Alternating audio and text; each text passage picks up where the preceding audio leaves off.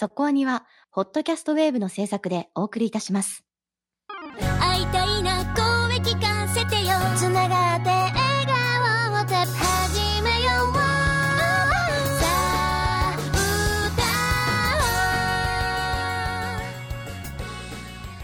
ディープじゃなくそこそこアニメを語るラジオそこアニそこはにちょっと最近気になる CM を見たんですけど、プンさん知ってました？あのー CM 自体はすいませんテレビでは見てなかったんですけれどもあの話題になっているのは見かけてみましたはい。みんなテレビもね、見て、見たらいいですよ。面白い CM やってますからね、本当 なかなかねだからね意外とついていく、まあ、まずほらお笑いを知らなかったりするのと同じように CM を見ていないと CM ネタも通用しないんですよねそうですよね。うんまあそんな中でね、あのカップヌードルの CM って結構話題になるじゃないですか。あそうですね。青春とかもね。はいはいはいはい確かにね、うん。はい、アニメに結構力入れてるえ会社だなというい印象のある日清ですけれども、またちょっとネタになるような CM を放ちましたね。そうそうね。いやここれはでもでちょっとマニアックすぎませんか？はい、カップヌードル CM、サイバーでパンクなネギ塩編というのをぜひ皆さんにも見てほしいんですけれども、あの、私はお二人にね、米林さんとクムさんにサイバーパンクエッジランダーズとのコラボのカップヌードル CM 見ましたって聞いたんですけど、あの、違いましたね。違いました。ココラボじゃないの？あれどう見ても使われているものはね映像も含めてって感じですけどまあまあまあ、映像は、あのーまあ、厳密には多分ちょっとこう、キャラクターデザインもちょっと色が違うかなとか、ちょっと角度違うかなというふうには思うんですけど、まあ音楽はね、完全にね、はいはいサイバーパンクエッジランナーズでも使われていた曲だし、うんあのーちゃんとね、それも、あの、ファミツー .com の方にインタビュー記事が上がっていたんですけれども、あの、パクリではなく公認だそうですよ。公認でトリガーが作ってる CM だそうです。意味がわからないよ。だからそれはパクリじゃ まあパクリではないね。鳥が作ってんだからね。でもそれははい。公認と、えーねコラボの違いがよくわからない いやでもこれもなんかこのインタビュー記事も含めてしっかり読んじゃったししっかりカップヌードルネギ塩味が食べたくなっている自分がいるのがね。あーまあでもそう考えるとそこまで含めた戦略なのかもしれないですね。素晴らしいです。いやあのかっこいい CM なかっこいい。まっこいいでしょう、まあ食いたくなる CM ですね。合い合ってるよね。作品感とね。あとはちゃんとサイバーパンクエッジランダーズももう一回見たくなりましたからね。はあ 本当ね。1話からね、最後までね。そうそうそう。はい、はい、ということで、えーまあアニメコラボ CM 系結構好きなので最近はどん兵衛もねいろいろ続いてたりとかしますから、えーまあ、そこからねこう実はストーリーものに発展したりとかそういうのを期待したいなと思います。ということで、えー今日の特集はブルージャイアントです。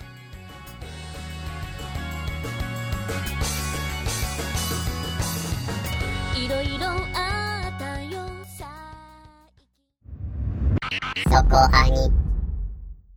ブルージャイアント。ジャズに魅了されテナーサックスを始めた高校生の宮本大は卒業を機にジャズのため上京。高校の同級生玉田俊二のアパートに転がり込んだ大はある日訪れたライブハウスで同世代の敏腕ピアニスト澤部幸則と出会う大と幸則はバンドを組むことになりそこへ大の熱さに感化されドラムを始めた玉田が加わって3人はジャスを結成する。日本最高のジャズクラブ、ソーブルーに出演し、日本のジャズシーンを変える。無謀な目標に挑みながら成長していくジャスは次第に注目を集めるようになる。原作は石塚真一による漫画ビッグコミックにて日本編が2013年から2016年まで連載。全10巻。第2部ヨーロッパ編ブルージャイアント・シュプリームが2020年まで連載。全11巻。現在第3部アメリカ編。ブルージャイアント・エクスプローラーが連載中期間8巻劇場版は監督立川譲脚本ナンバー8音楽上原ひろみアニメーション制作ナットにより2023年2月17日上映開始。ということで始まりました。今日の特集はブルージャイアント特集です。はい。現在絶賛上映中。はい、そうですね。私はもうこのブルージャイアント映画化が決まった時からすごくワクワクしていて、あの原作自体を読んだことがあったわけではないんですけど、すごく話題によく上がる作品だなというふうに覚えていたし、何よりやっぱり惹かれたのは、あの監督、立川譲監督、はい私すごく好きなんですよね。だから、おお、この組み合わせはという感覚でずーっと楽しみにしてましたまあ。期待、もうこの時点で期待できるかなっていうところはあったわけですけれども、あの、私もブルージャイアント原作の方はね、あの、ジャズを題材にした物語っていうのは知ってたんですよ。うんうん、で、気にはなってたんですけど、手に取るまでは確かに行ってなかったっていうところで、まあ、まさに今回アニメを見たので、今から原作を全部行こうかなって思っているところではありま。いやーいいですすね、はい私はね、最初のシリーズだけは全部読んでから映画を、映画に臨みました。はいでも本当に続きも気になるのでね、ここからも読み続けたいなと思ってます。えー今回ね、さすがというかね、多分そこにリスナー層と、まあ、あったんだと思うんですよね。えー熱いコメントたくさんいただきました。読んでいきたいと思います。ホスホースさんからのコメントです。ずいぶん前から漫画の存在は知っていましたが、音楽の、しかもジャズの漫画なら、音がつかないうちは手に取らないと決めていました。そのうち映画館で予告を見て、音楽があの上原ひろみ。期待はどんどん高まります。初めて見た時の感想は、これは楽器を演奏するすべての人に見てほしいというものでした。映像も音楽も想像以上に良かったです。中でもバンドの成長に伴って演奏が上達していく過程に胸が熱くなります。初ライブでバラバラなファーストノートが解散ライブでは神演奏の域に達しており鳥肌ものでした。映画を見た後、ファーストノートを聴きたくてサントラ版を聴くのですが、映画のライブと比べると少し物足りなくて、また映画を見たくなる循環です。あと何回見に行くか正直わかりません。これは音楽アニメの金字塔だと思います。はい、ありがとうございます。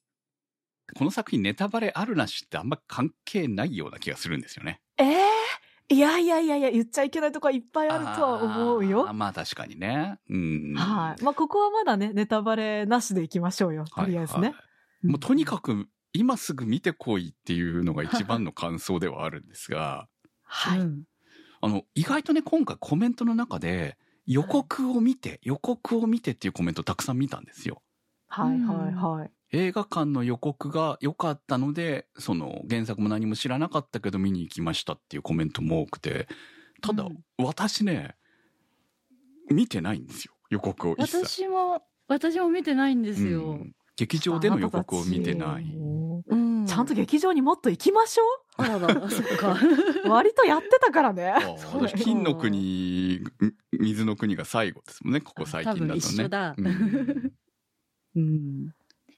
いや、でも、本当におっしゃる通りで、あの、私結構上映開始されてすぐに見に行ったんですけれども、すぐ次の日職場で言いふらしまくりましたね。おー、いいね。ぜひ見てくれって大きい声で言ってました。暑いですうね。ん。いや、そのくらい暑かったです。うん劇場変えて2回見に行ったんでしょ？あ、そうなんですよ。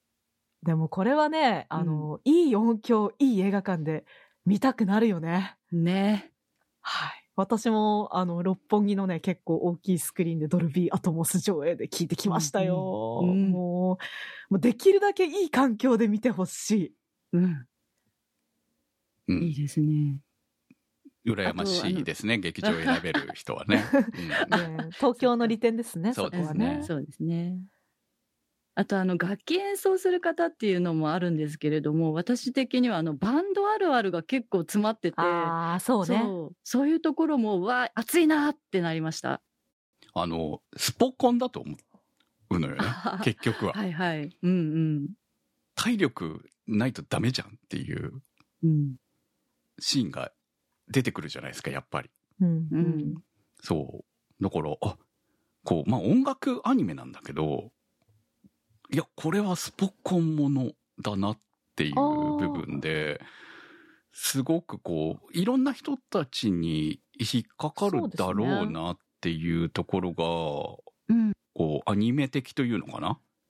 はい。うん。あのースポコンと、まあちょっと似似た部分になるかもしれないから出す、足すんですけど、ちょっと昭和っぽい雰囲気もありません？この作品。そうですね。うん、まあ、キャラクターの作り方とか、まあすごいみんなまっすぐで紳士じゃないですか。うん本当今時いないぐらい紳士なキャラクターたちというか。と、あとちょっとね、絵の描き方のカサカサ感とか、あのー撮影効果的な最近のアニメにすごくよくあるキラキラ、ギラギラした感じが結構ないんですよね。まあ素朴な絵作りのところと演奏シーンのメリハリがすごく効いていて、なんかね、あのーキャラクターデザイン部分からかもしれないですけど、アキラっぽさを私は感じたところもあったりして、映画でね、なんかうん素朴な少年たちの物語っていうところで、なんか昔アニメ好きだったよっていう人たちもすごい引っかかるといいなっていう感じをいろんなところから得ましたね。まあ私の中では今回の作品が、その昭和が舞台じゃなくて、令和、うんうんまあ、うん令和が舞台でいいんですかね。平成が舞台って感じかな？ちゃんとスマホでやり取りしてますしね。そうだからあの、漫画が出ていた当時うんとちゃんと合わせてますよね。っていう感じな部分がある種の驚きだったわけですよ。そのうん。ジャズで世界を目指すっていう、まあ、主人公のねうん。っていう感覚がいやい私もねそんなジャズジャズシーン詳しいわけではないですけどあのジャズ自体は好きな好きなんですよ。うんうん。まあ子供の頃からというかまあ中学生ぐらいの頃からちょっと背伸びした感じのかっこいいものっていうところがジャズにはあってまだ我々の頃は、えー喫茶店とか行くと普通にレコードでジャズをかけてくれていたりとかしたの、とか本当ジャズの、えージャズ喫茶みたいなのがあったりとかしたんですよまだ。うん。クムさんの時代にのの、そのかっこいいものの選択肢の中にはちゃんとその頃まだジャズがありましたよね。ありました。はい。うん。だから大人の頃になると、のね、中に、こうなんか知りたいわけよ。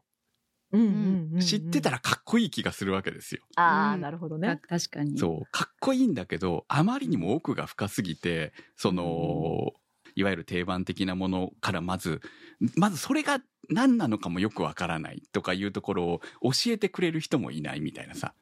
うん。っていうところから、こう、スタートするみたいな感じではありましたけど、まあ、あのー結構ね、私実は好きで、あのー今でも、ご飯の時とかかけてることが多いのね。うん何にもかける時がない時は、ジャズをとりあえず、うんあのージャズ再生してって言って再生してることが多いです。やっぱり当時から思ってたあのかっこよさみたいなものはね、やっぱあるからね。っていうのがあって、なんとなくこう、食事時とかには食べやすいっていうのかなうん。っていうのもあって、うん、意外とかけてるんですよね。一人でいる時とかにもかけたりすることがあって、もう誰誰って言うんじゃなくてね、うん。うん。もういわゆる、ね、こう、セレクトで勝手にかけてくれるのを聞いてる感じ。原作の石塚真一さんは71年生まれなので、まあ世代的にはそうだと思うんですよ。私合うと思うんですよね。うん、すごくだからそのジャズかっけーっていうのを真に受けてきた人が書いてる作品だよねっていうふうに思いますし、なんかその、それこそね、我々の頃はもう、ジャズって多分かっこいいものの選択肢からだいぶ外れてきてしまっている世代になるんでしょうけど、この映画を見て、ジャズかっけーってやっぱなるからね。ううんん。それってもう勝ちだよね。うん。そうね。だからまあ、うあの、リスナー層的には多分その辺、そのジャズかっこよかった時代を知っている。層がまあ見に行ったんだろうなっていうのは確実にあると思いますし、で、えーまあ主人公がね、ただね、そうではない世代なわけじゃないですか。そうですね。で、今のジャズシーンを、こう、まあ、ある種変えていきたいっていう部分の情熱を持って現れたっていうのは、お現代でやるんだっていう、もう知らなかったからね、原作をね。現代でやるんだっていうところの、その、まあ、作中の中に描かれているようなリアルな部分っていうところと合わせて、現代のね、そのジャズのうんうん。立ち位置みたいなものも含めて、いや、うそうだよねってこう、同じような気持ちになるよねっていうね、ん。周りから見たらね、え、お前ジャズで世界目指すの？みたいな感じってやっぱりあると思うんですよ。うんうんで、そまあ、こ、作中のね、うんおじさんたちもそういう反応なわけですからね。そうです、そうです。うん。でもそこを超えていく若者の力みたいなものがこの作品は結果的に描かれているからすごいんだなっていうのをね、味わわせてもらいましたね。ミーシエルさんからのコメントです。原作漫画は未読。ただ、ジャズを聴きたいという気持ちで鑑賞しに行きました。結果、大の魂の叫びを何度も何度も浴びて大満足。本当にライブを聴きに行ったようでした。予告で使われていた曲、ファーストノートが最初に流れた時、鳥肌が立ちましたね。また、演奏の演出がダイナミックでさらに盛り上がるし、演奏者の高揚していく様が伝わってきました。本当に劇場で見てよかったです。大の音楽に対するまっすぐな気持ちが眩しいです。周りにいる大人たちがジャズが好きでジャズを受け継いでもらいたいと彼らを見守っている姿がとてもいいですね。その中で世間連れして音楽の力を信じている大を揶揄していたミュージシャンが最後は演奏に感動する展開も胸熱でした。この余韻のまま原作漫画と雪のりが主人公の小説も読んでブルージャイアントという作品をまだまだ味わいたいと思います。続きまして、花フック船長さんからのコメントです。とりあえずの感想は、ジャズかっけーでした。というより、鑑賞者がそう思えば、もうこの映画の勝ちなんだろうなと思いました。ジャズについては明るくはないですが、今作を鑑みるに、プレイヤーの生き様や思想などが楽器に変換されて混ざり合い、その場を支配する。そのような感動がスクリーンを通してでも伝わります。また、澤部が言うように、ジャズバンドは一時の関係を象徴するような未来のインタビューが挟まれるからこその尊さや儚さを感じる構成も見事で涙なくして見れなかったです。余談ですが、曲が良すぎてサブスクがあるにもかかわらずポチってしまいました。そしてリリース集のオリコンにブルージャイアントのサントラが上位に来ているのを見てみんな考えることは同じだなと思いました。はい、ありがとうございます。ブルージャイアントのサントラが上位っていうのは素晴らしいことですね。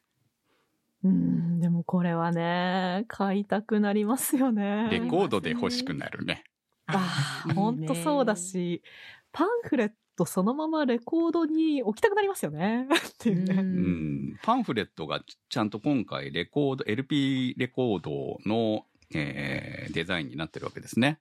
はい。ジャケットと中にパンフレットが入ってるって形で、できればこれにビニールがついてると理想だったって思うんですけど、私はぽいね。ぽい。うん。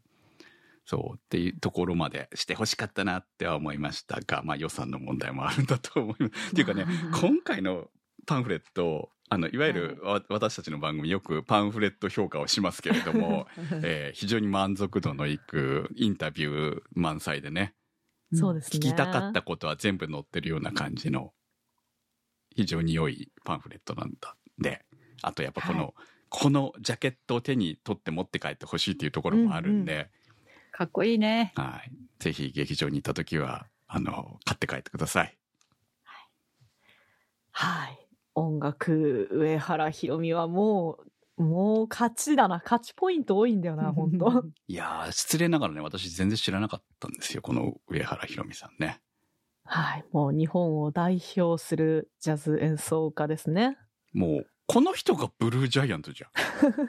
経歴かっこよすぎるんですよね。そう経歴見ると そう。はい。いるん、いたんだ、こんな人がって感じだよね。ねうん。えっ、と、原作の石塚さんと脚本のナンバーエイトさんとこの上原さんはもう2013年ぐらいから交流があったというふうにね、ラジオとかでもお話しされてましたよね。まあそこから、えー、ね、アニメ作るんだったらもう、ね、上原さんしかいないっていうことだったと思いますし、まあ原作のそのイベント的に、こう、ブルーノートでやったりとかしてたみたいなので、そう。いや、私、それが、それ知ってたかったって、あの、だから高校生を挙げたらしいですよ。ですね。ブルーノートにはいはいはい。そんな試みやってんだ。かっこよすぎるだろうと思っちゃいましたね。だからね、原作のファン、ずっとファンだった人たちっていうのはこれを楽しめてたわけでしょ？うん下手したらね、現場で見見たりとかできてたと思うと、まあ、要は、その、そのぐらいから、この作品と、そのまあ、ジャズとの関わりがきちんとあって、えー、2023年になってやっと、この劇場版という、まあ最高のライブだと思うんですよ、これって。がね出来上がって。うん。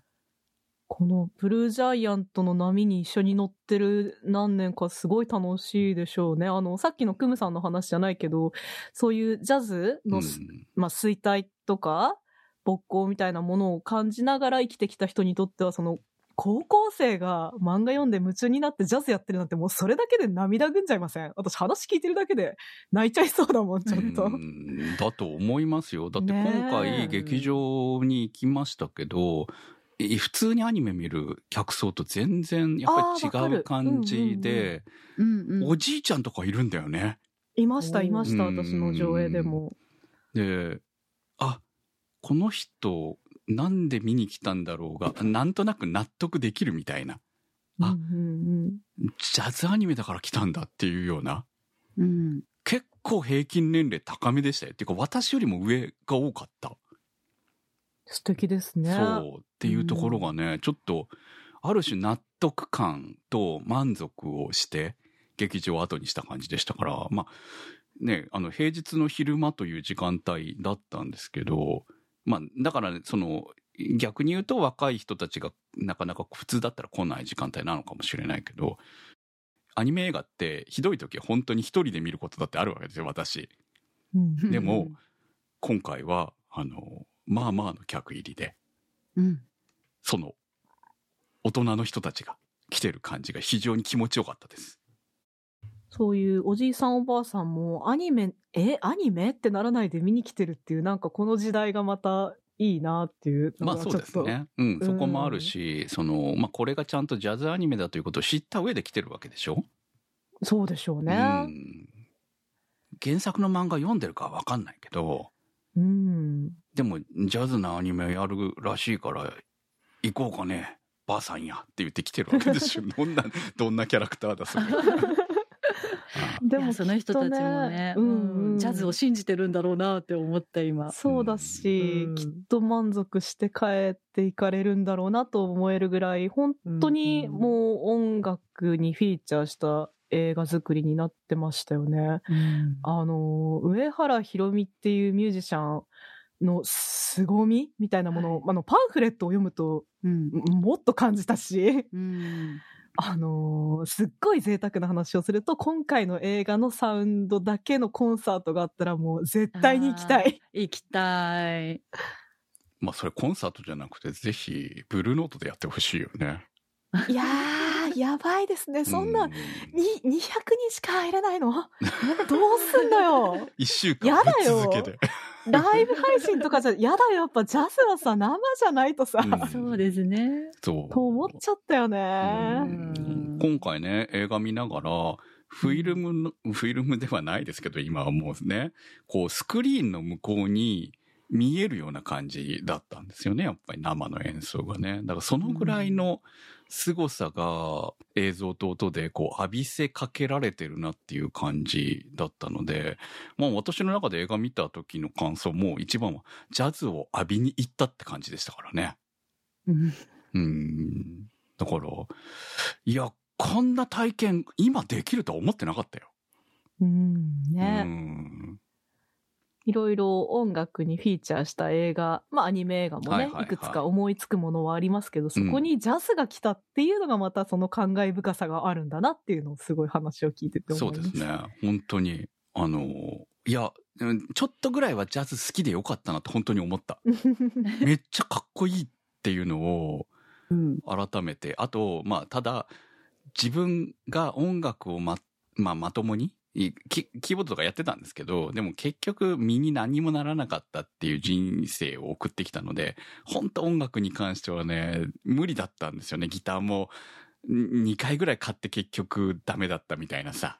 うんついに、こうね、だから、なせちゃんとかフルートとかやってるの羨ましいなって思う。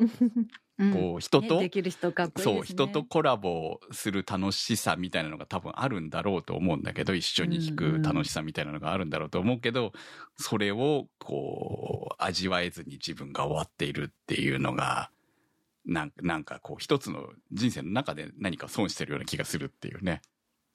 まあでも一緒に演奏するという点ではやっぱりもうジャズって最強というか、はいはい。だって楽譜が合ってない世界じゃないですか、そうね。はいそれは私も味わったことないですよ。怖い。おおーそうなんですね。楽譜通りに、うん。まあ吹く私は演奏してきてる人だからさ。う、んいやーねその本当にね映画でも描かれているけど心のままにうん。うん。内臓がひっくり返るようなうん。音楽なんてものは本当にジャズにしかない世界なんだろうなっていうふうに思いますね。まあうんまたね、パフォーマンスもかっこいいんですよね。あの、上原ひろみさんの演奏は本当にぜひ YouTube とかでも転がってるから見てみるといいですけど、激激しいっすよ。激激しい。かっけーっすよ。うん。そんな感じなんだろうなっていうのはもううん音を聞いたらね、あのいやー。そうそう。だからサントラ私はあのーね 本当は、えーサブスクで聞いてたわけですけどもサブスクで聞いてたらあのー上原さんの他のアルバムの紹介が流れてくるんで、ついつい再生してしまったらまたこれもかっこよくてさどれもこれも、やこれファンになるわって感じでしたね、うん確かにね。あ、そうそう、うん本当あの、おしゃべりも上手ですよね。ねっきちょっと話したけど、はいはいラジオでね、お話をされてるのを聞いたんですけど、すごい質問力も素晴らしいし、回すの上手だなと思いながら。頭いいんだなって感じでしたねでもねやっぱりね。そうですね。ううんん。かっこいい人です。まあ、とにかく、あのーぜひ、えーこの体験は劇場でしかできないことの一つだと思い、思いますので、うん、うん。なぜ映画にしたのかっていうところがね、やっぱり原作者の気持ちと、あとはまあ制作時の気持ちというのが、えーまあ映像として、あと音として伝わってきてると思いますので、ぜひ劇場にね、かかってるうちに見に行ってほしいし、まあ見た人は2度目、3度目って言ってる人もいいますからね、たくさんね。まあ、この、もうちょっとね、あの、ヒットしてほしい、話題になってほしいっていう部分があるので、えーうん。口コミで広げていきたいですね。はい、これは本当劇場に行って楽しんでほしいっていうか劇場でしか楽しめないものがあるというふうに思います。ぜひ劇場に行ってください。この後は、えーネタバレありでいきたいと思います。直輔さんからのコメントです。映画館の特報でこの作品を知り、前情報は入れずに音のいい劇場で鑑賞。作中の観客や雪のり、玉田と同じくひたすら大の熱に引っ張られ、気づけばあっという間の2時間でした。そんな主人公大の第一印象は北島麻也。しかし途中からこの突き抜けた怪物感はむしろルフィだと印象を改めることに。実は大とジャズの出会いから故郷を出るまでの原作の核ともいえる序章と成長期部分を大胆にカットしているらしく、いきなり肝の座った若者が出てきたぞというこの感覚にも納得です。成長する君のドラムを聴きに来ているとお守りのような言葉を玉田にくれる老紳士。豆腐屋の店主と雪のりのやりとり。人物描写も丁寧で温かい。大丈夫。描けば伝わる。鳴らせば伝わる。自分と音楽の力を信じている原作と大と、アニメーションの力を信じているスタッフ陣とがジャズみたいにセッションして、実写版ではない素晴らしいアニメ映画を我々に見せてくれたことにも感激です。心揺さぶられるライブシーンでは毎回泣いていました。犬王、スラムダンクに続き、劇場でこそ真のポテンシャルを発揮する大会型映画。またジャズの音に会いに映画館へ足へ運びたいと思います。ありがとうございました。はい。ね、体感型映画続いてますね、本当にね。いやー、こうね、やっぱり媒体に合わせていくっていうことはすごく大事だなっていうふうに思いますし、映画がね、体験うんアトラクションになっていっているからにはという合わせ方をすごくしているなというふうにも思いました。あのね、本当そそういう言い方をしたくなるのは、原作からのね、転換がすごくうまかったなっていうふうに思うんですよ。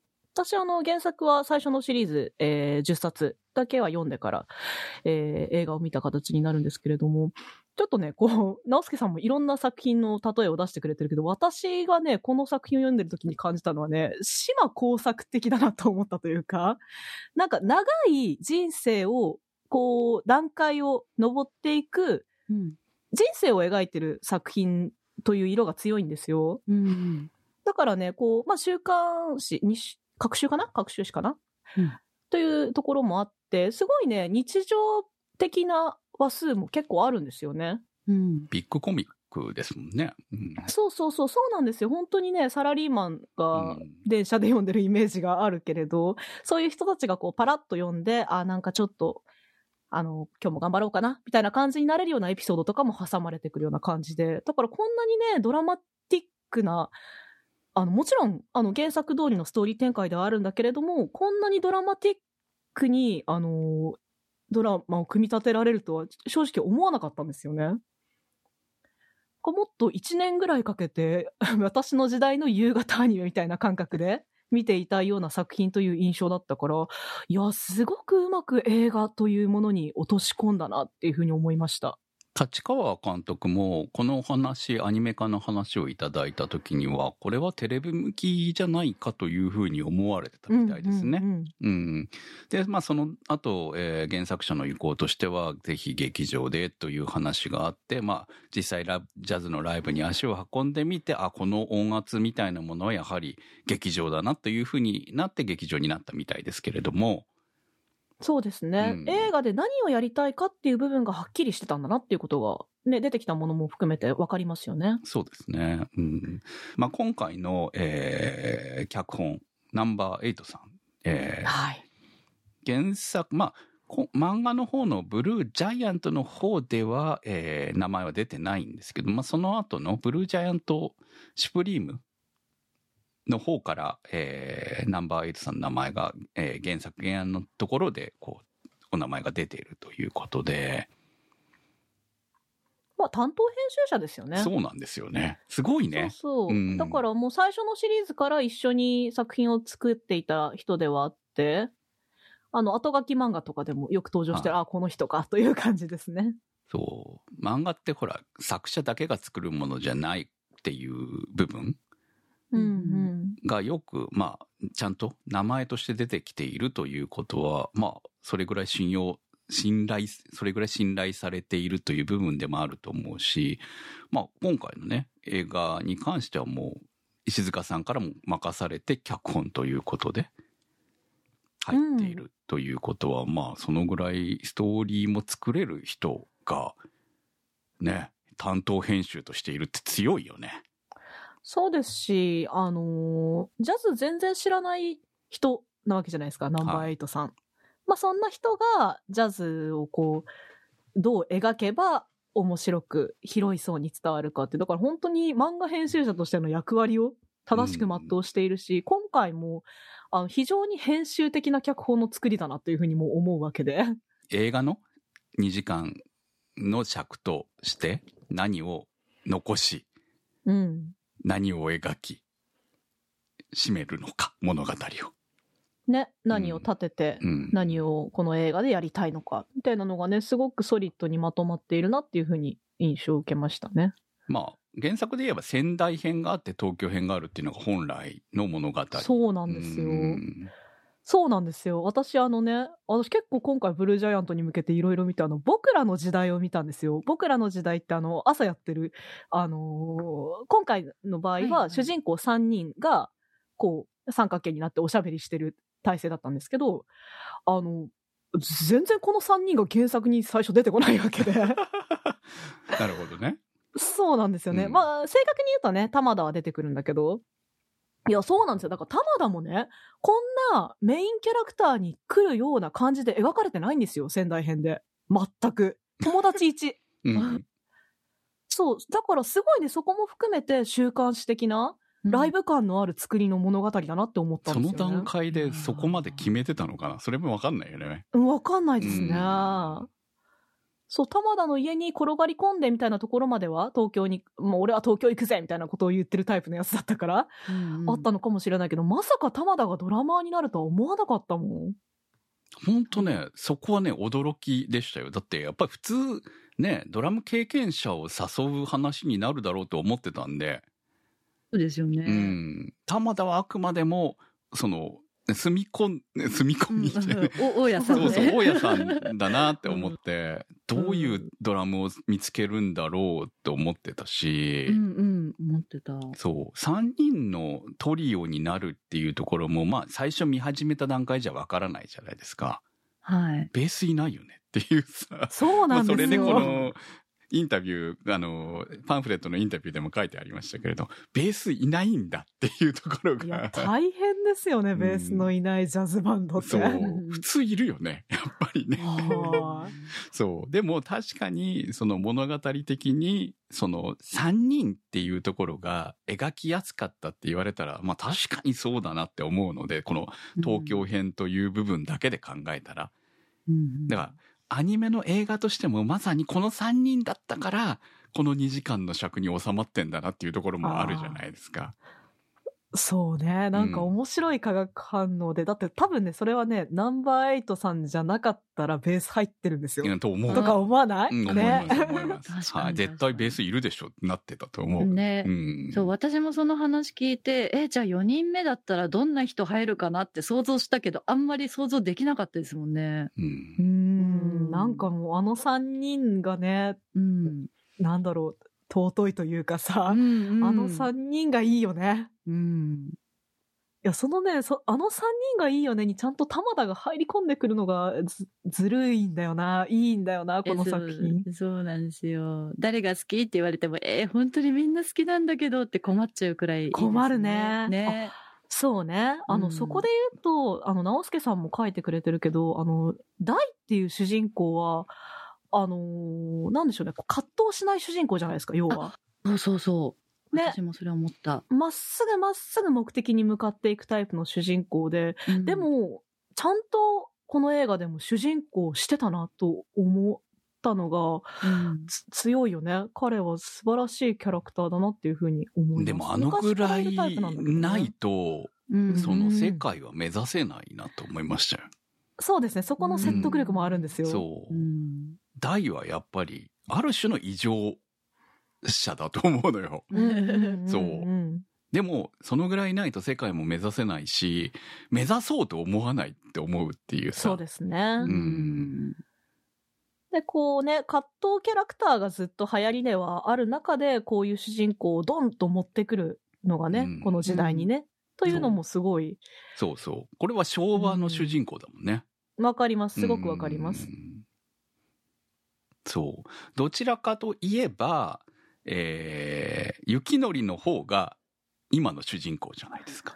いや、そうなんですよ。うんそう、うん雪のりが本当にね、今回のストーリーも含めて、めっちゃ主人公な、ね、あの、シーンを担わせてるわけじゃないですか。はうんまあ、でもそんな中で三人三様の立ち方をちゃんとしてるのが、うーん、このす原作力っていうのかなうん、すごいなって思うところです。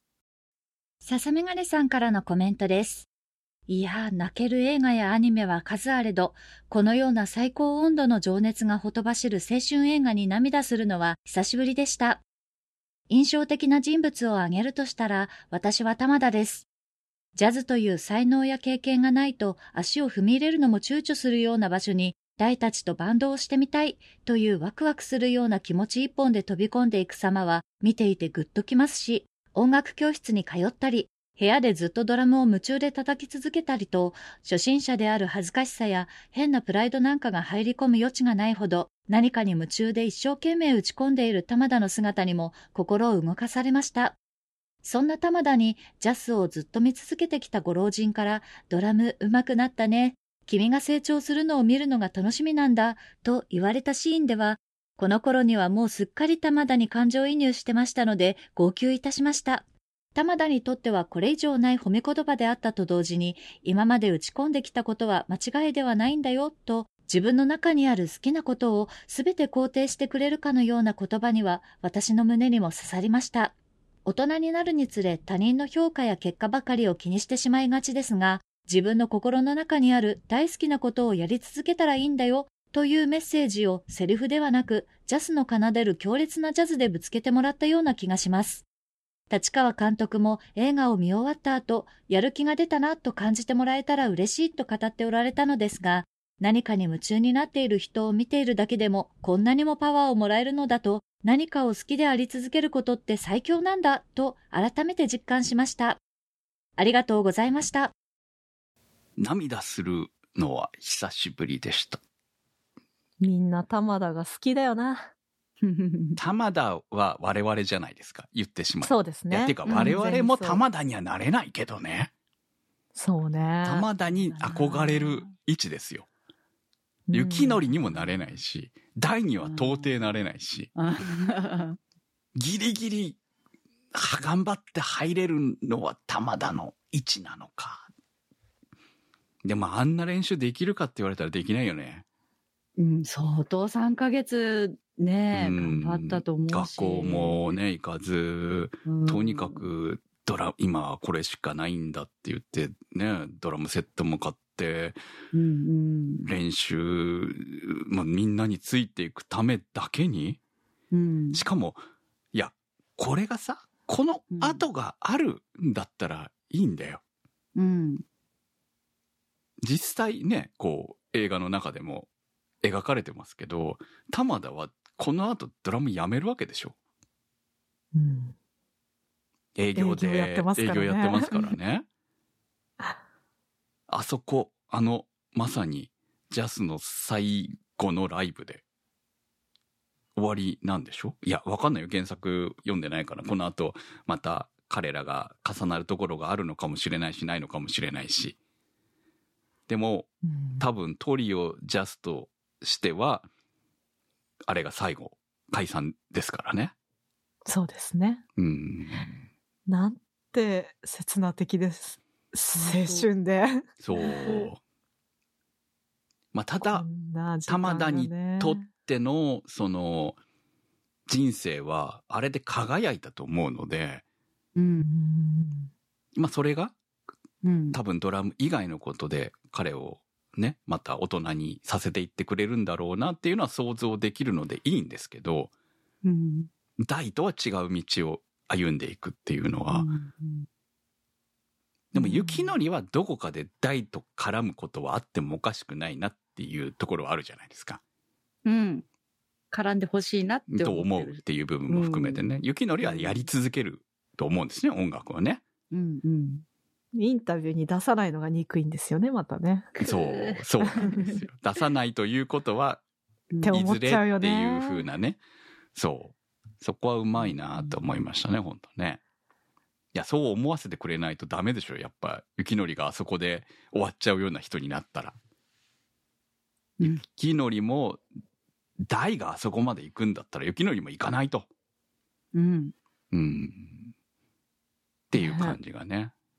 だってね、本当に試練が多かったですよね、雪のりはね。そうなんです。本当本当そうなのだから、玉田も感情移入すごくできる対象だけど、雪のりも結構ね、こう、平さんにボコスカ言われるところとかもうん辛くって。辛いでもそこでね、あんだけ言ってくれるかよって言えるお前がかっけえよ。そうなの。ねじ実際言われたらしょげるだけなんだけどさ、そこで言ってくれましたって気気づいてるっていうのが、やっぱすごいなってなる。うん、本当ね、この作品の3人の主人公を出しながら群像劇化していくところもすごく好きで、うんうん平さんも、平さんもかっこいいんだよな。うんちょっと言い言い過ぎちゃったかな、みたいいやうん。彼としての立ち位置から言えば言わざるを得ないんだけど、でも、うん。その、ね、ジャズを目指す若者っていう時点でもすごく貴重なものなわけじゃないですか、うん人たちうんで、そこに厳しくすることが、その、プロとしては大事なことなんだけど、下手したら本当に目をつむことになるかもしれないっていうことを考えたら、もったいない部分でもあるわけだよね。言ってしまえばね。うん結果として平は幸則にこうオファーを出すわけじゃないですか、ピアニストとして。うんはいはい。だから、認めてないわけじゃない。うん。うん、技術はある。ただ、えーその、高慢チキな態度が気に入らないっていう。いやー、でもあれでちゃんと雪のりがね、うん這い上がってくるやつだし、うんまたチャンスを与える人そう。なんだような、んもうあれさ、バイトしててさ、平さんから電話かかってきたら、超緊張するよ。ねそれこそ内臓ひっくり返りそうになる。ねえ、本当に。で、そこでね、あんな大チャンスを提示されてさ、うんもう、ね、怖さとさ、ドキドキとさ、もうなんか、その感覚がこっちにも伝わってくるっていうか、うんね、しかも実際の演奏がね、こう、最初はこう、何、合わせて弾いているというのが、だんだんと乗ってきてっていうところが良かったですよね、あれはやはりね。ねえうん。もっともっとってこうそうね、もう一回自分のソロが。みた。いなね。そうそう。そう、あのもう一周っていうのもね、ジャズうんそう、一周やっていいよっていうね。うんもっと弾けろよみたいな感じだったと思う。ねえ、もっと来いよっていうね。うん重視高ぶる感じではありましたね。あそこの完成、一緒にわーってなりたかったですもんね。ねそう、雪のりの凄さっていうのもちゃんとあそこで描いてくれたので、えそうまある種この先本当大はもう最初からずっとすごいからね。う。うんんいや、なんかでも、まあねあの、雪のりがその、スランプに入って、ぐ落ち込んでたりした時に、これは雪のりの問題だから自分で解決しないとダメだって、はっきり言ってたじゃないですか。あなんか大はスランプに陥ったこととかってああるのかなってちょっと思っちゃったりして。ね。まあ作中では描かれてないからね。うん。わかんないんですよ。わかんないけど、やっぱ大ってそこもね、見越してすごいんだなって思いました。でも、大は、まあうん原作のね、前4、1から4巻のその仙台編を読むと、ますます思うけど、全然天才ではないんだよね。あずっあ、もう、と努力の人っていうことが、もう描かれてるから、うんうん。なんだろうね。あの、逆に言うとずっとスランプでもあるし、逆あというかね。なるもう、ほどね。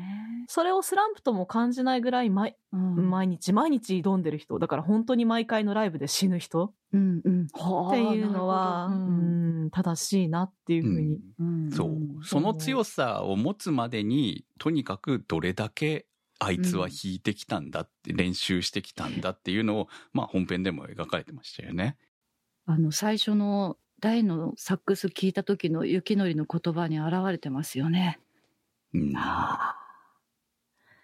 うんなんかね、あのシーンを思い出すとね、やっぱ、アキコさんもそこにいるんだよな。本当にね、いろんな人の話がしたくなる、この作品は。そうなんです。いろあきこさんにもドララマがあるのよ。え、あきこさんがジャズシンガーだったのはちゃんと皆さん気づいた？写真がありましたから。あよかったよかったうんでもどこまでのアーティストだったのかなっていうのは気になってました。っていうかさ、あきこさん、歌うのかなって思ってました、どっかで。あーめっ聞きたかったじゃね。あ声が良くて、うんうん。この人、うその、そういう人をキャスティングしてんのかなって思ったら声優さんでしたね。そうですね。うん吹き替えが結構多かったですね、木そう下なんですさやかさん。かっね。ちょっとめちゃくちゃ色っぽくてさ、こいいですよね。この人は何者なんだろうっていうのが、もう最初に、そうら、あんま女性少ないじゃない？この作品ってさ。はいはい。っていうところもあって、いや、す、すごいままだなっていうのがね、彼女がいなければ、彼らは存在しないわけでしょ？言ってしまえば。うんまあ、しないことはないか。あさすがに大はどっかからでも出てきそうな気はするんだけど、まあ、出会ったのが良かったよね。あそこで練習したりとかできたわけだから、結局は。う。うんん、あんなに自由にさせてくれる人なんて普通はいないわけなんで、うん。どんだけおお前らそこに入り浸ってたんだよなわけじゃないですか。うん。でもね、自分の店ではライブをさせないとかさ、そこ、うんなんか本当に短いエピソードの中にすごいドラマ感じますよね。いや、うんめちゃくちゃ好きでした、本当に。一番だから私が好きなのはそうですね。キャラクターとしては。あの、キャスティングで言うと、結構今回あの、吹き替え畑の方が多いんですよね。私一瞬川北さんとか、あれ千葉さんかなとか思ったけど、青山はいはいはい。豊さんですね、うんとか、ね、天沼木内はい。秀信さんとか、あの、タイラーはねうん、トーチさんとかね。うん、あのーまあ、主役のキャストは3人俳優さんなわけで。でもね、山田裕貴さんとかワンピースの映画とかも出てるし、大変アニメとか漫画が好きな方。で、とっても愛情のある方だなというふうに思いますし、本当に皆さん上手でしたよね。あのー違和感なかったですね全くね、うんうんであのよくほらやっぱりこういう作品はそのね実際なぜタレントさんを使うかっていうのは宣伝もあるわけなのでもうそれを入れてでも見てほしいわけじゃんここまでいい作品になってんだったらさ、いやー、そうです。本当ね、うん僕らの時代も面白かったですよ、3人のトークね。はい。そうだから合ってるたんで何の問題もなかったと思うんですよね。うんでそれをこう周りちゃんとね吹き替え畑なり声優の人たちがしっかり固めていい演技に導いていってるっていう感じもあっていやよ本当にねいいよかった。うんどのキャラクターのことも語りたいわ。豆腐屋のおじいちゃんとかもよかった。いやあそう、あの、亀有はい柴又か柴又のフェスとかにも観客席にドラムの先生とかいるじゃないですか。はいね。ああいうのがまたね、嬉しいんですよね。もうね、細かいなって思いながら、でも来てるよねって思って探しちゃうよね、あれね。ね探しちゃいますね探しちゃうそう。うん、鼻の頭赤いおっちゃんいると思ってそうそうそう嬉しくなっちゃった。そうなんですよ。うん本当玉田のことを応援してくれてたおじいちゃんとかさ、もう、まあ、めっちゃわかるじゃん、気持ちがさ。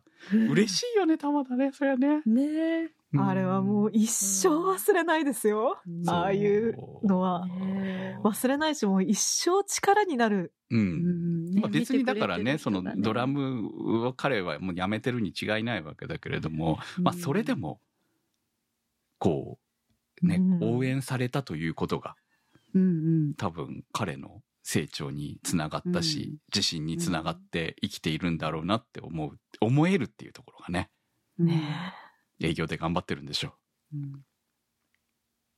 頑張ってるんだと思う。なんかこう、ちょっとあ憧れるというか、羨ましいなと思いますね。やっぱりそういうことが。うん。あったということがね。コバチュンさんからのコメントです。ストーリーはやはり映画枠に詰め込んだ感がありましたが、要点は逃さずだったようで、知らなくとも内容把握には困りませんでした。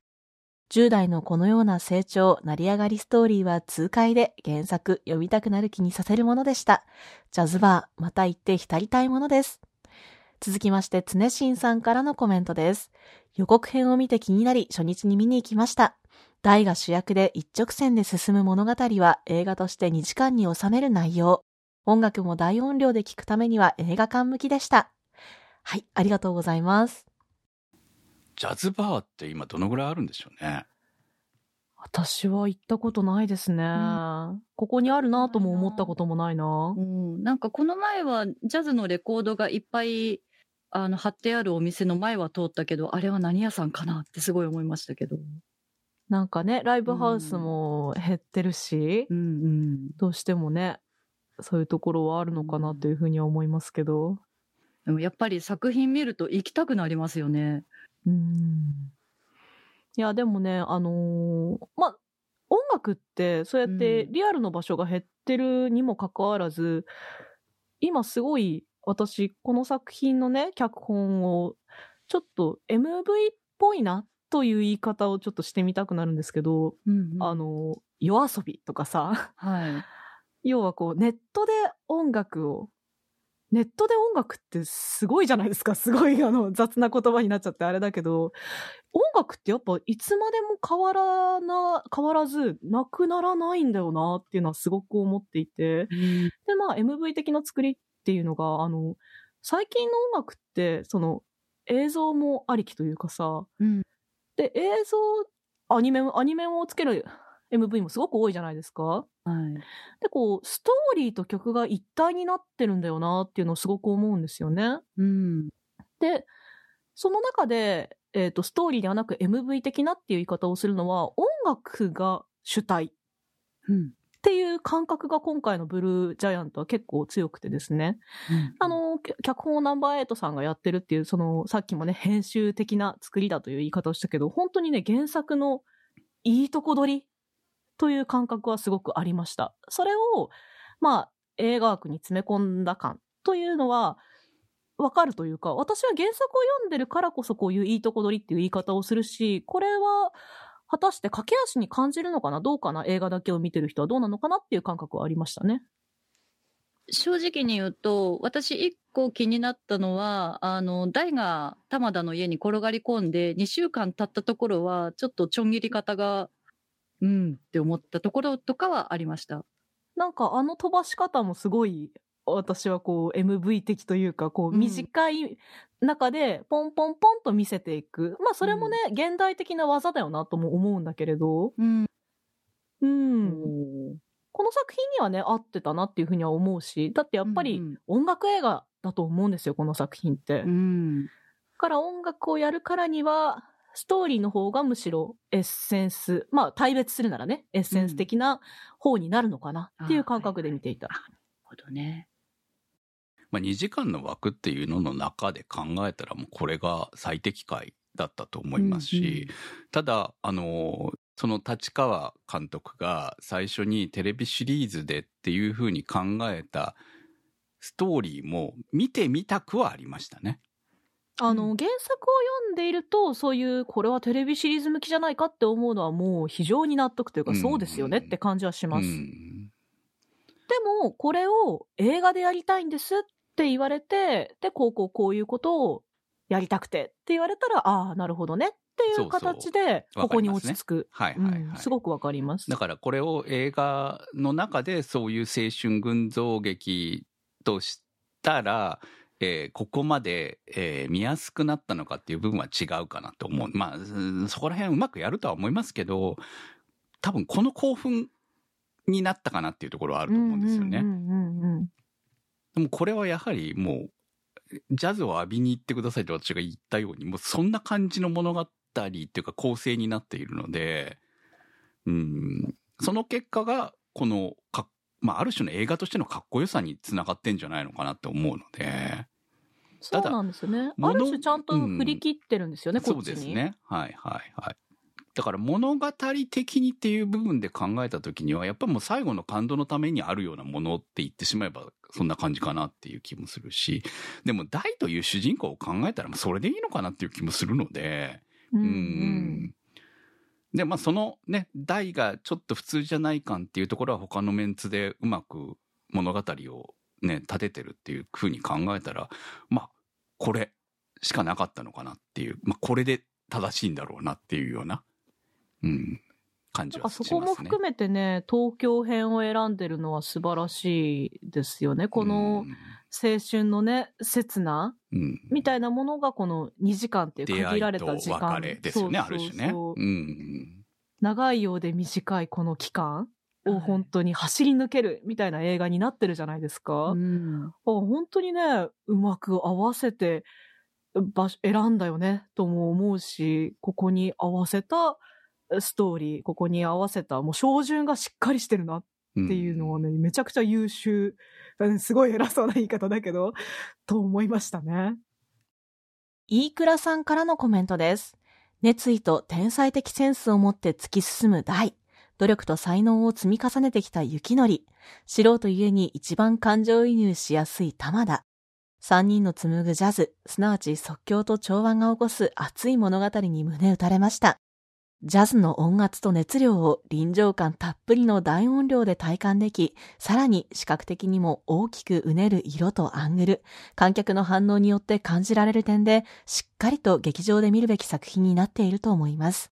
心に残ったのは終盤、唐突に告げられるジャスの解散。三人が刹那的に出会い始まった青春の終わり。これで最後なのだと全力で奏でる彼らの姿や3人でやることを動機としていた玉田の悲しみに涙しましたし、ここで玉田の落とす涙の雫が最初のライブの冷や汗の表現と対比されており、より胸にきました。一つだけ難を言うなら、ライブ中挿入される 3DCG のクオリティをもう少し上げてほしかったなと思います。はい、ありがとうございます。えー、まあ最初に言いましたけど、この作品に、おって最初になったポイントとしては、立川譲監督というところが大きくてですね。あ立川監督でやっぱり最初に、さあ、惹かれたのは、あれですよ、デス・ビリヤード。はい。まあ、デスパレードですね。うんそうですね。デス・ビリヤード、デスパレードの流れなんですけど、で、まあちょっとこう、まあ特にフィギュアのシーンとかが印象的かなと思うけど、ああいう、あの、アニメのストーリーとは別の、ちょっとアーティスティックなシーンが上手い人というか、私が好きなタイプの人だなと思っていたんですよね。だからこう、音楽シーンとの、あの、きっと、マッチするだろうなうん。うんと思っていたし、実際ね、すんごいもう、他の音楽、あの、ユーフォニアムとかね、音楽を題材にしてるようなアニメ以上に演奏シーンが多いじゃないですか。うん。それをね、どう差別化してくるかなとか思いましたけど、まあ、あの、うまく差別化しながらも、こう、雪のりのモチーフだなとか、こういうのを分かるようにやってくるじゃないですか。あの、共通している部分と別に指してくるところと、あとは本当にこう、ライブのイメージ的な映像の部分と、観客の顔を見せるところとか、楽器を光らせるとか、あれがもうすごい、いや、やっぱ、えすごいなというふうに思いましたし。今までにない演出はちゃんと入ってますよね。そうですね。それがちゃんとグルーヴ感になってるっていうのかな。私、その立川監督の好きな、もう一つ好きなポイントが、あの、ずっと深夜やってる人じゃないのが好きなんですよ。だからこう、子なんですよね。大きなのは。はい。まあ今年のやつもですからね、監督ね。そうなんですよ。見に行かなきゃですよね。だからこう、アーティスティックな部分と王道アニメ的なものをしっかりミックスできる人だなと思っているんですよ。だからこう、観客の顔、観客がこう、うわって思うところとかって本当に昔のスラムダンクで観客見せるとかじゃないですけど、ああいう昔ながらの、なんじゃこれはっていう私たちの代弁をしてくれる顔もしっかり見せるし、で、この演奏者たちのね、私たちの計り知れない部分みたいなものを絵にして出してきてくもくれるし、そこがね、なんか、おもうどっちも王道も邪道もどっちもいけるじゃん、この人っていうところがすごく好きです。この立川監督の凄さっていうところがやはりそういうこうね、どっちもいけちゃう監督っていうところがね。うん。で、この作品にもすごくそれが合ってたんですよね。その、ちょっと昭和っぽい昔ながらの王道的なストーリーの部分と、ジャズっていうね、うんそこ来るかっていうジャンルの選び方を見事にね、描いてくれていたなっていうふうには思いますよね。ある種立川監督の得意分野が重なった感じかもしれないですよね。なんかね、どうして立川監督に行ったんだろうとは正直思うんですけど。そうね原作立川監督このタイミングオファーされたタイミングで読んでなかったっていう話でしたからまあそれでも立川監督で正しいよねっていう感じがするじゃないですかこれは。そうですね。うん多分その、まあ、コナンの時でも立証されてますけど、うんいろいろな、もう下敷きがあるものもうまく料理できちゃう人なんだなっていうのが改めて、うんすごいですよね今回でもすごいなと思いましたね才能のある監督ですね本当にね。うん。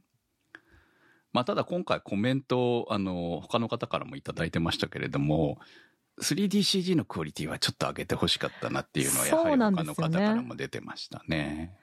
もう最初のね、最初から演奏シーンが、ああ、これは CG だなっていうふうにも思いましたし、なんかね、すごい荒荒かったですよね。あのね、だからこう、まあ、モーションアクトでやってる部分と作画で入れている部分と、その、まあ、いろんな演奏シーンの種類が、あまあ、混ざってるじゃないですか、この作品の中で。そうですね。うんだか、ら、その作画の部分での部分が、まあ、いいもんだから、3DCG の部分がちょっとやっぱりこう違和感に見えちゃうっていうところはどうしてもあったのかなっていうところもあって、ここはもったいなかったなっていう部分ではある。多分予算とかいろいろそんな問題もあるんだろうとは思うんですけどね。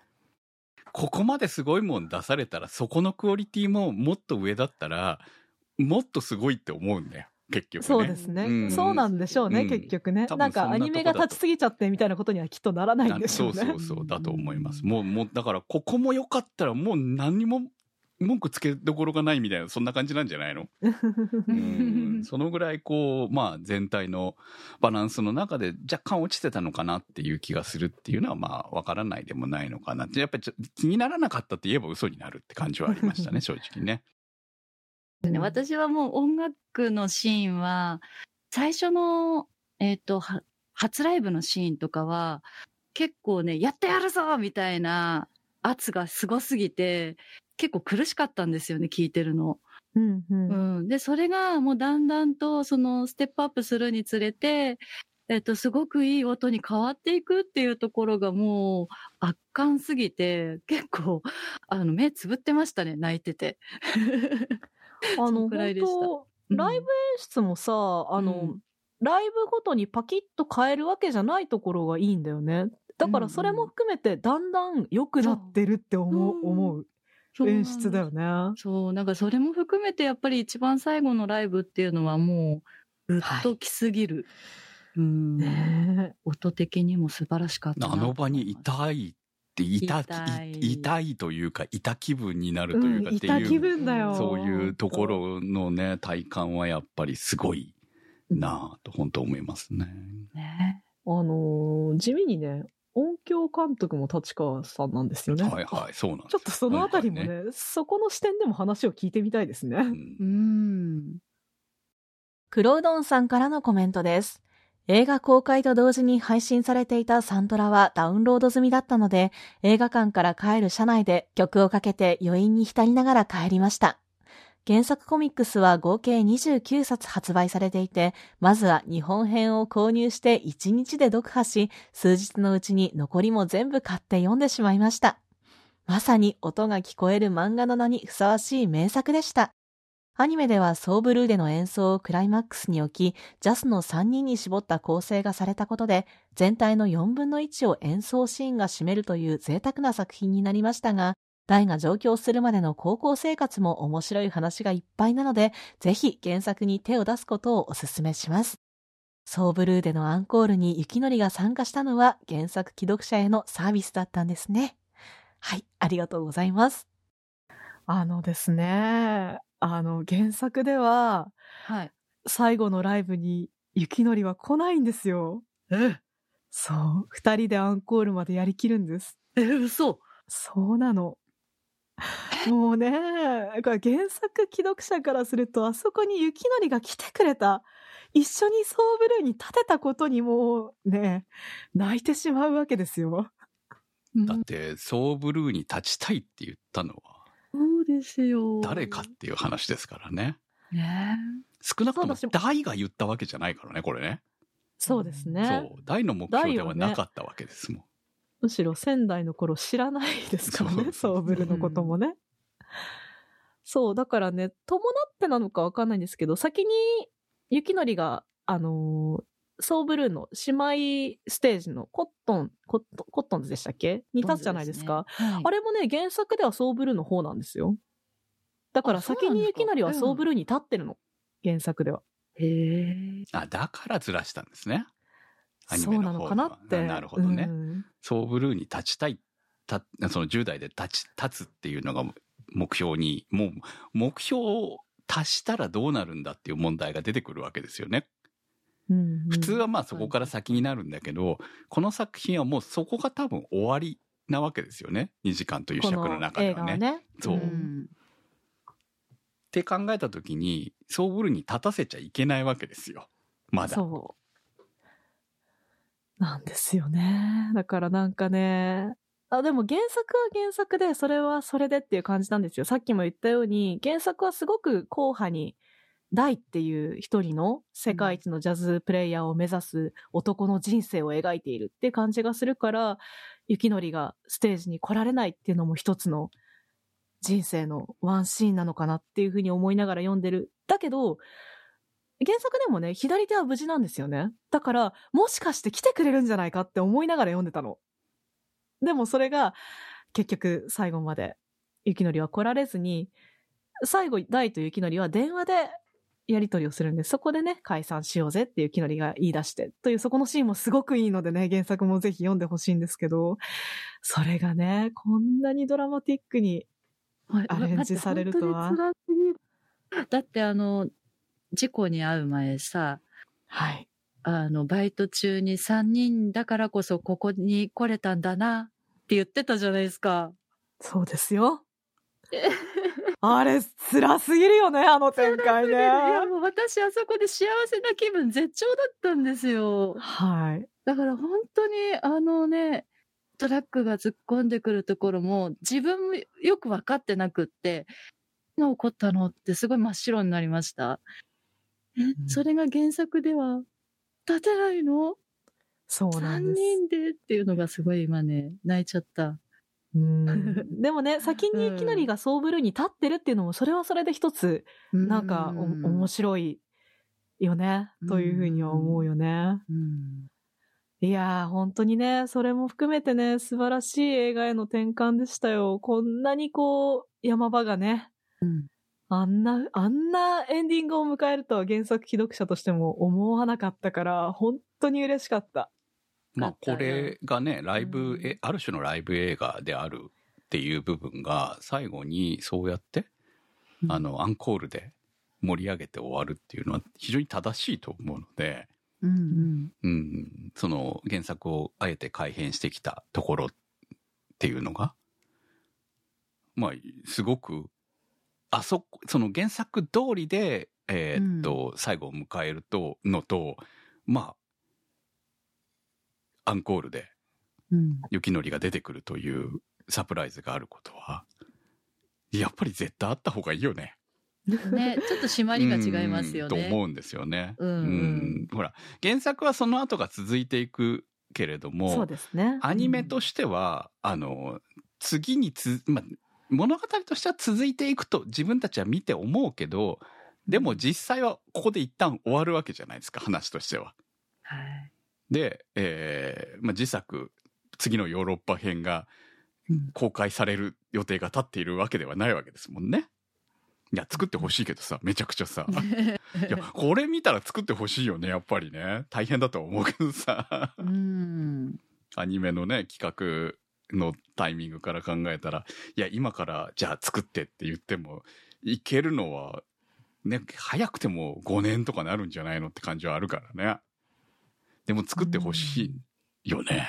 なんか、改めてテレビシリーズも作っていいよとは思いますよ。だからま確たこうねメンツ変えてあのテレビシリーズでもそのまさにね仙台編見てみたいよねうんうん。うんあの、師匠とかね、あの、ポイントポイントで出てきましたけど、いいキャラクターですし、仙台で出てくる奴らもね、いいですよ。あの、彼女みたいなやつもいますし、いますし。そうなんだ。そうですよ。ちゃんとね、大君はね、やってんすよ、そういうこともね。大君が本当になぜあそこまでのめり込んで本当になっていったかっていうところは結果的にはあんまり描かれてないわけですよね今回の映画の中では。うん。でそこもまあ興味がないわけではない。だから本当にこの映画につながるテレビシリーズが見てみたいよねって思う感じはありますね、うん本当にね。でも本当見えるもん。仙台編がワンクール目でツークール目東京やってさ、もうツークールのテレビシリーズが見えますよね。ね やってほしいわ。やってほしいじっくり浸りたい。うん。はい、また違うテンポの作品になると思うしそれはそれでね、かあのまた魅力的なジャズワールドが広がってこうね本当にこの作品が元になっていろんなお店とかが復活したりとかしたらいいよねって思うような、いやーほんとブルーノートは行ってみたいですね。ねえブルーノート昔はねあっちこっちにあったんですけど全国にねでもまあいろいろなくなってもう本当に、えー今東京だけなんですよね。ねえ、ほうんんと。だからまあジャズクラブ自体もほとんどなくなったと思いますし生演奏が聴ける場所がないよねやっぱりねうんっていうのがあるんでまあでも東京にはまだ残ってるからっていうねでも意外とね、ジャズライブって YouTube にこう、1時間半のライブ丸ごととかあったりするんですよね。うんそれ聞いてるだけでもね、ほんと止まんないんですよね。うん楽しいです。はい。いいジャンルに出会えました。はい。えー、原作の方私も、あの、とりあえず今回特集終わってからにしようと思ったんで、これ、もうだって先が気になるじゃん。うん、だってヨーロッパもね、アメリカも気になる。ね実際プロになった大がどうなっていくのか非常に楽しみではあるので、でもまあ、せっかくこんなすごいの作られたらね、ぜひアニメで見たいなと思いますね。はい。今日の特集は、ブルージャイアントでした。そこアニそこアニサポーターズ募集。そこアニの運営を応援していただくサポーター制度。そこアニサポーターズ。1週間1ヶ月のチケット制で応援していただいた方のお名前を番組内でご紹介いたします。好きな作品の特集に合わせてのスポット応援も大歓迎。チケットはそこアニ公式サイトからご購入いただけます。サポーターの皆様には毎週特典音声「そこアニサイド B」をプレゼント。まだ見ぬ世界笑顔。涙思いをすべて込めた。胸躍るストーリーね。今聞かせて。お送りしてまいりました、そこはにです。いやー、コメントも多かったけど、喋りたいことがいっぱいでみたいな感じになりましたね。そうですね。うんまあ、満喫しました。はい。でももう一回見たいな。うん、もう一回っていうか、本当に習慣で行きたいぐらいのレベルだよね、そう、本当にね、レコード流しとく気分で流しときたい映画ですよね。そうでもそのなんていうのかなちっちゃい画面ではないようなっていうかねもう昔はほらオーディオとかやっぱねオーディオセットとか持ってましたけどどんどん捨てちゃって今スピーカーだけぐらいしかいいの使わなくなっちゃってますもんね CD もももうな再生するやつなかったりとかさなんかカフェとか美容室でたまにこう映画流してるじゃないですか。あそこに流しといてほしいな。あーそうね はい。はい。ということで、えーいい作品でした。来週の特集は、はい。来週はテレビシリーズですね。リベンジャーを特集します。はい、長崎が舞台の、えー視察仕事にしたと思います。はい。はい。皆さんの感想をお待ちしております。投稿の宛先は、そこアニ .com までメニューバーにあります投稿募集をクリックして投稿をお待ちしております。ブルージャイアント特集は、立ち切れ線香さん、青梅財団さん、マキさん、夜さえあればいいさん、B さん、ニワッチさん、ユキさん、つねしんさん、メガネ属性ノットイコール負け属性さん、タケさん、シリコンの谷のシカジカさん、ヒヒさん、残弾数8分の2さん、金猫さん、ウォンさん、直輔さん、細谷隆之さんのサポートにてお送りいたしました。サポーターの皆様には毎週アフタートーク、そこアニサイド B をお届けいたします。今週もサポートありがとうございました。それではまた来週お会いいたしましょう。お相手は私、くむと。なせひとみと米林明子でした。けど好きに